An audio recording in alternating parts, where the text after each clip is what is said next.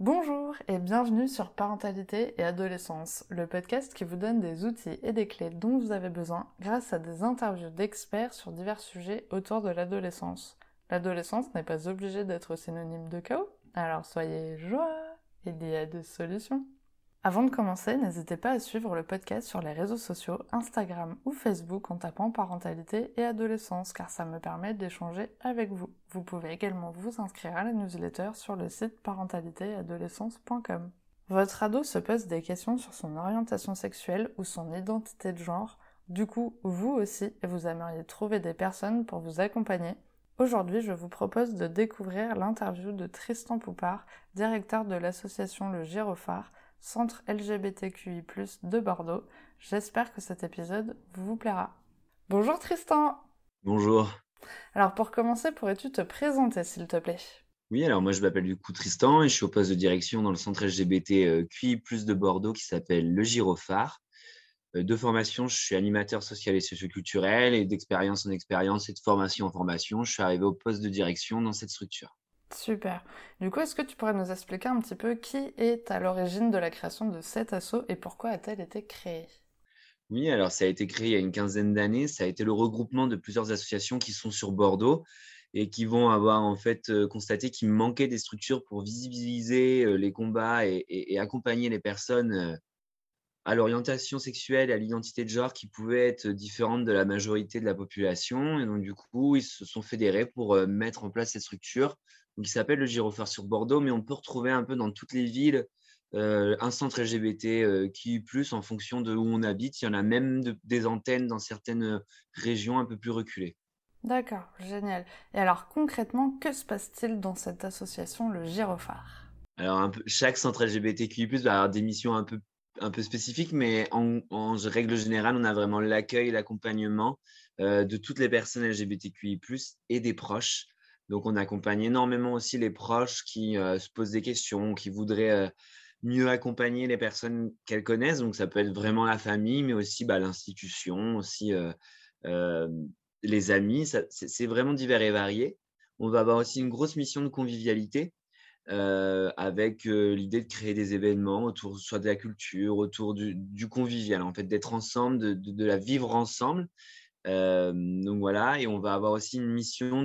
On a des services qu'on propose, comme une psy, comme une tabacologue, comme une juriste. Enfin voilà, on va essayer de parfaire notre accompagnement des personnes qui franchissent la porte du gyrophare. D'accord. Donc en fait, finalement, tout le monde peut venir vous voir, que ce soit les personnes qui se posent des questions sur leur propre orientation ou euh, les parents qui se posent des questions ou qui aimeraient mieux accompagner peut-être euh, leurs jeunes, euh, ou alors ça peut être des professionnels aussi des fois. Enfin, ça, c'est vraiment en fait finalement ouvert à tout le monde. Oui, on est, on est une équipe assez pluridisciplinaire où on va, comme je vous disais, moi je suis animateur social et culturel de, de, formation, mais j'ai aussi, euh, il y a une éducaterie spécialisée qui est dans l'équipe et on va avoir aussi une chargée de communication, une chargée d'événements. Enfin voilà, on, mmh. grâce à ces plusieurs casquettes, on arrive à proposer des accompagnements qui s'adaptent aussi aux personnes qui franchissent la porte. Et c'est ça aussi qui est très important, c'est de garder vraiment cette, un peu cette flexibilité, cette adaptabilité aux aux personnes qui franchissent la porte, parce que tout le monde est différent, toutes les situations, même si elles ont des points communs, sont différentes. Donc voilà, toujours euh, rester euh, individualiser les choses qu'on peut proposer. D'accord. Et alors, quel sujet euh, revient le plus souvent chez les jeunes qui viennent vous voir? Est-ce que vous avez un petit peu des sujets comme ça qui ressortent? Oui, bah alors dernièrement, on a quand même énormément de questions autour de la transidentité, des questionnements par rapport à l'identité de genre. Vraiment sur le public jeune, ça va être ça, mais, j'ai même envie de dire même le public moins jeune. on a vraiment de plus en plus de questions autour de voilà de tiens je crois que j'ai quelque chose en moi qui se passe. c'est quoi et comment on peut faire? Ou alors l'étape d'après aussi, bah, j'aimerais voilà maintenant je sais comment on peut faire, je sais qui je suis, mais maintenant qu'est-ce que je peux mettre en place pour changer, etc. Donc voilà, nous on est un peu à toutes les étapes de toutes les étapes de cet accompagnement et on essaye en fait à la fois de, de, de, conseiller, d'avoir un espace de parole et en fait aussi de mettre en relation avec des gens qui sont passés par ce parcours-là. D'accord. Et pour pouvoir faire un échange de pratiques et de laisser aussi la place aux personnes concernées, aux personnes qui sont passées par ça, par ce parcours, pardon, euh, de pouvoir aussi accompagner. D'accord. Est-ce qu'il y a beaucoup de parents qui viennent vous voir finalement ou c'est plutôt euh, les personnes concernées? C'est un peu, c'est un peu par période. Je dirais, là, euh, on, a énormément de parents qui viennent dernièrement euh, au local, énormément. Certains parents qui viennent avec leurs enfants, d'autres qui viennent sans leurs enfants, d'autres qui viennent pour chercher des informations pour leurs enfants. Souvent, quand on creuse un peu, il y a quand même toujours cette volonté des parents de bien accompagner, de vouloir être présents pour leurs enfants. Donc, il n'y a pas de, on est déjà dans une bonne dynamique, dans une bonne démarche. Euh, et après, on a aussi des situations où les parents viennent. Alors, effectivement, il y a une, question autour de l'identité de genre ou de l'orientation sexuelle, mais, mais au final, euh, quand on creuse un peu, les parents nous disent voilà, mon enfant, il ne me parle pas, il ne veut pas me parler, nanana, mais enfin, il, est juste, il a juste 15 ans, il est juste bien et, il traverse plutôt une crise, ce qu'on appelle la crise d'ado, etc. Donc là, on est plus plutôt dans l'accompagnement des parents. D'accord. Comment aussi euh, et bah, gérer ça, parce que c'est compliqué en tant que parent. déjà, ce moment-là, parfois, ça peut être compliqué avec les parents et l'enfant. Et là, encore plus quand il n'y a pas le dialogue, quand on ne comprend pas non plus ce qui se passe pour notre ado, pour notre enfant. donc, on essaye aussi, là, pareil, de faire rencontrer des personnes qui, sont qui ont traversé ces moments-là et aussi d'avoir un espace de discussion. Et, et voilà. Et du coup, en général, quand les personnes viennent vous voir, est-ce que vous allez faire euh, du one-one ou bien euh, il peut y avoir aussi des groupes de parole? Parce que je sais que vous organisez aussi des événements. Qu'est-ce qui se passe un petit peu à l'intérieur? Comment ça s'organise? On va avoir les deux. Donc, c'est vrai que on va avoir les deux, les, deux, les deux propositions. On va soit se rencontrer euh, dans, une, dans un premier temps, mais comme ça peut arriver il n'y a, a, pas si longtemps avec l'enfant et les deux parents. Et nous, à la fin, on peut leur proposer un autre espace de, parole qui sera vraiment, euh, qu'on appelle l'atelier par enfant, et qui est vraiment un endroit où le local est divisé en deux. À côté, les parents, c'est le samedi matin, ils prennent le petit-déj ensemble, les parents d'un côté, les enfants de l'autre, qui font une animation avec un animateur ou une animatrice euh, professionnelle.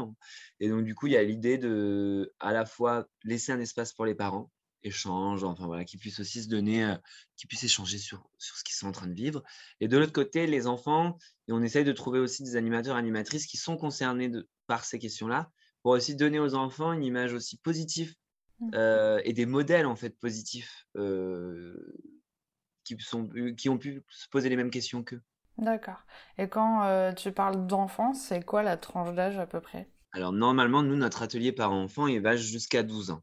D'accord. Euh, parce qu'à partir de 12 ans, la limite, ça a été vraiment la puberté.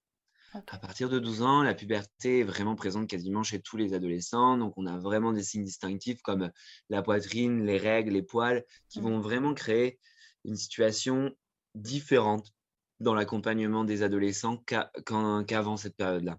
Avant, on a vraiment plus de facilité pour euh, jouer sur les codes. Euh, donc, euh, se, se soulève pas la même question en fait euh, qu'avec des enfants d'après 12 ans. Après 12 ans, il y a d'autres espaces qui peuvent un peu exister. Et euh, il y a d'autres associations comme Contact, par exemple, qui est un peu partout, enfin présente un peu partout dans, en France, qui fait aussi des groupes de parole pour les parents. Enfin voilà, on a d'autres outils, mais c'est vrai que sur Bordeaux, il manquait un espace pour les enfants de moins de 12 ans. En fait, voilà. Est-ce que du coup, les, les enfants du coup les ados plutôt, euh, qui se posent ces questions-là, en fait, quand ils viennent vous voir, ils viennent tout seuls finalement et pas forcément euh, accompagnés ou ils viennent quand même euh, accompagnés? Ça va dépendre. En fait, déjà, il va y avoir la mobilité. On va avoir des adolescents qui sont dans des milieux où c'est très facile de venir nous voir parce que les transports en commun, parce que parce qu'on est mmh. vraiment situé à Bordeaux hyper centre. Et on va avoir des familles, enfin des adolescents un peu plus éloignés dans le dans d'autres communes hors de Bordeaux. Et là, souvent, ils peuvent venir aussi avec leur famille. D'accord.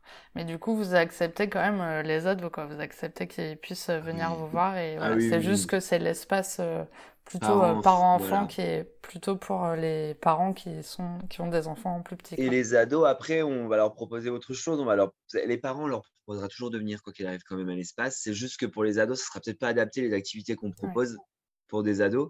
Mais on a eu des moments, alors où on a fait des soirées PlayStation, on a fait des mercredis après-midi PlayStation, on a fait des, des, choses où les ados pouvaient venir, mmh. jouer et repartaient. Il y avait vraiment cette idée aussi de lieu où on vient, et on n'est pas obligé aussi toujours parler de pathos, de, de je vis mal mon parcours, je vis mal... Non, en fait, ça peut aussi bien se passer quand on est bien accompagné, quand le collège, ça se passe bien, quand la famille, ça se passe bien.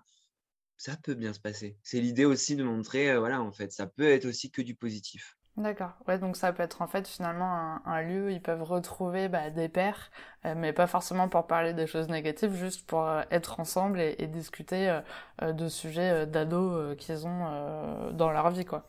Ouais, complètement. Ok, trop bien. du coup, on arrive à la question pour les auditeurs. As-tu un message à transmettre aux personnes qui nous écoutent aujourd'hui? Oui, bah, c'était plus en, lien avec du coup la parentalité. c'est vrai que c'est compliqué parfois de, s'y retrouver parce que tout bouge beaucoup, les mots comptent énormément. Encore plus chez les adolescents et adolescentes où il y a vraiment sur ces thématiques-là un vocabulaire qui s'affine de plus en plus, où il faut être un peu précis, ou si on n'est pas précis, on est, on est vite en dehors et tout ça. Et en fait, j'avais envie de rassurer sur ça en disant c'est normal, ça bouge beaucoup et on ne peut pas tout savoir. Il ne faut pas hésiter à contacter des gens qui, connaissent un peu le sujet, des personnes qui sont passées par là. Il n'y a aucun problème là-dessus. Il faut se dire qu'on ne sait pas et il faut être capable du coup voilà, d'aller chercher de, l'information. Mmh. Mais que c'est normal de ne pas savoir.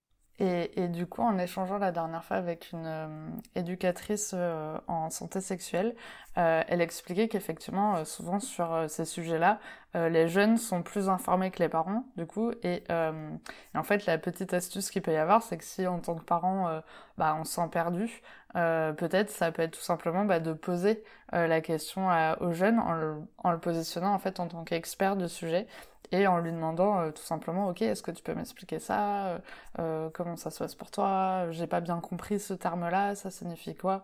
Et finalement c'est plutôt sur une discussion ouverte et, et plutôt bienveillante parce qu'en fait le jeune est vu comme expert du sujet et je pense que pour lui c'est aussi pas mal quoi. C'est hyper intéressant d'utiliser de, toute façon les connaissances du jeune, il n'y a, a, pas de souci, mais après, il faut être capable aussi de bien le réceptionner et de bien renvoyer parce que effectivement, comme on touche à des sujets sensibles, à l'intime, etc., on a tendance à, constater que la moindre erreur, j'ai envie de dire, des parents, le moindre mot de travers peut être vraiment mal vécu de la part du jeune et peut-être le, refermer aussi, mais des phrases toutes euh, Oh, de toute façon, je comprends rien, ok, c'est un peu compliqué. En fait, ça peut aussi entraîner un blocage. Donc, il faut être euh, sûr euh, et, voilà, mais effectivement, si on, si, en est là dans la relation avec le jeune, c'est vraiment parfait, il faut, faut, demander. Hein comme le vocabulaire évolue souvent, etc., nous aussi, à chaque fois, on demande hein, euh, le pronom euh, que la personne veut utiliser, euh, comment elle se définit et qu'est-ce qu'elle entend derrière cette définition.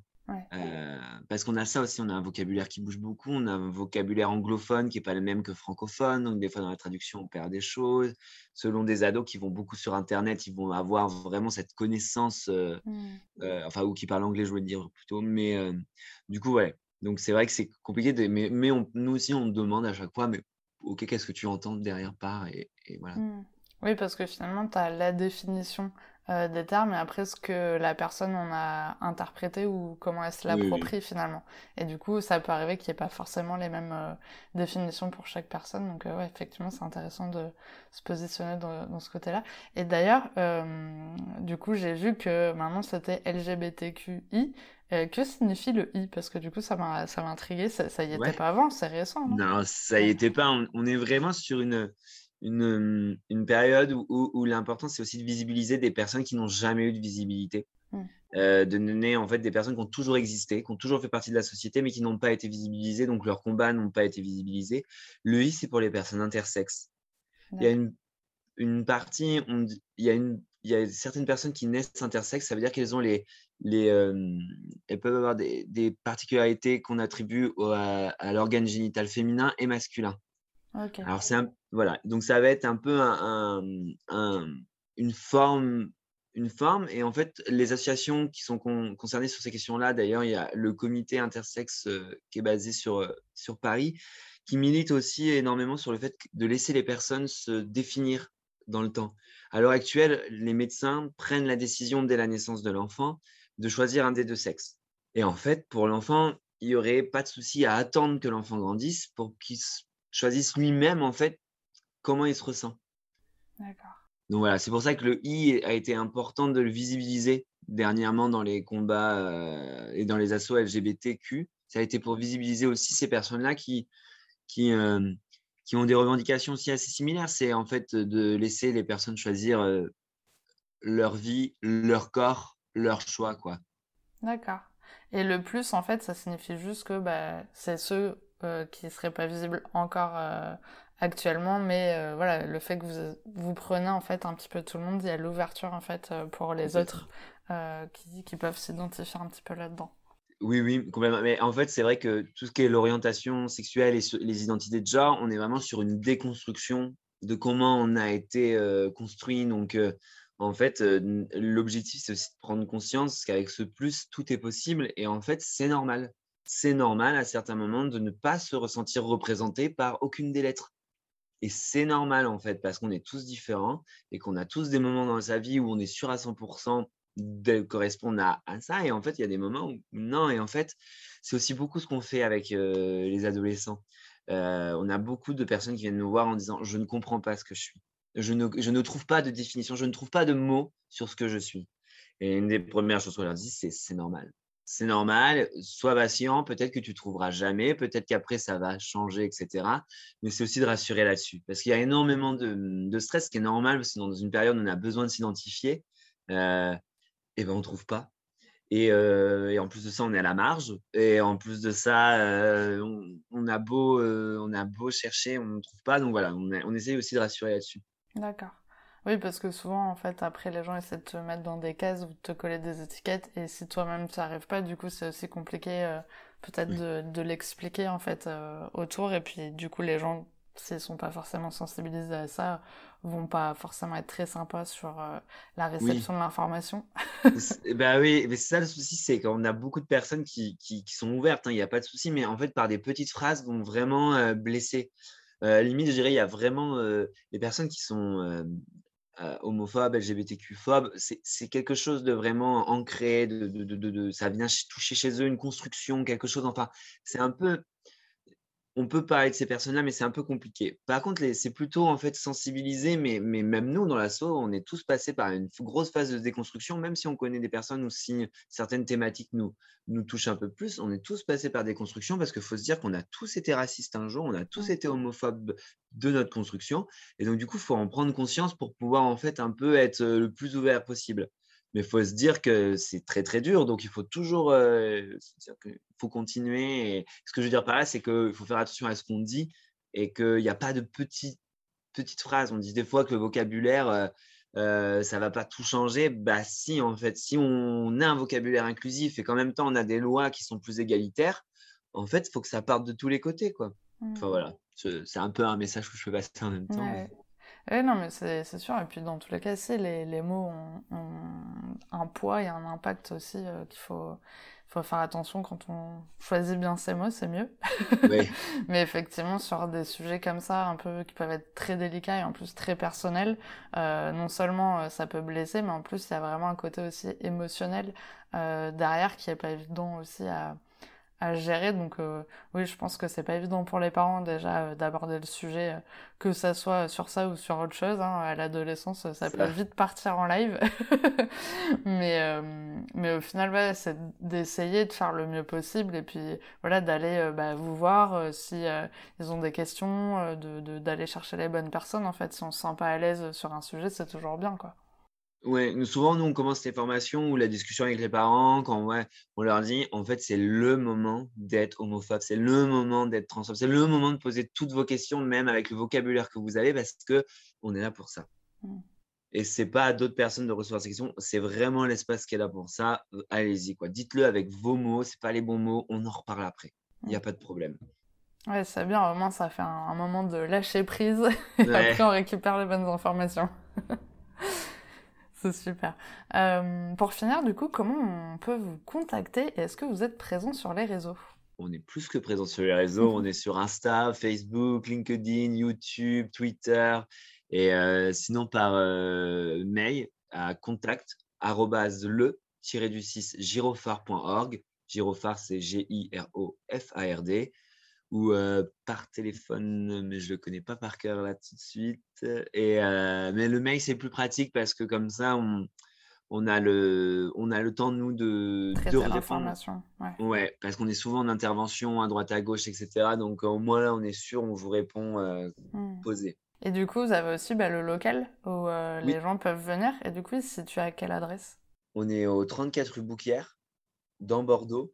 Donc vraiment en hypercentre. Et là, l'idée, c'est de... Alors, on peut être ouvert un peu à n'importe quel moment selon nos, nos activités, mais sinon, le, mieux, c'est de prendre rendez-vous. Mais après, si vous passez devant et que la porte est, est ouverte, il faut vraiment pas hésiter.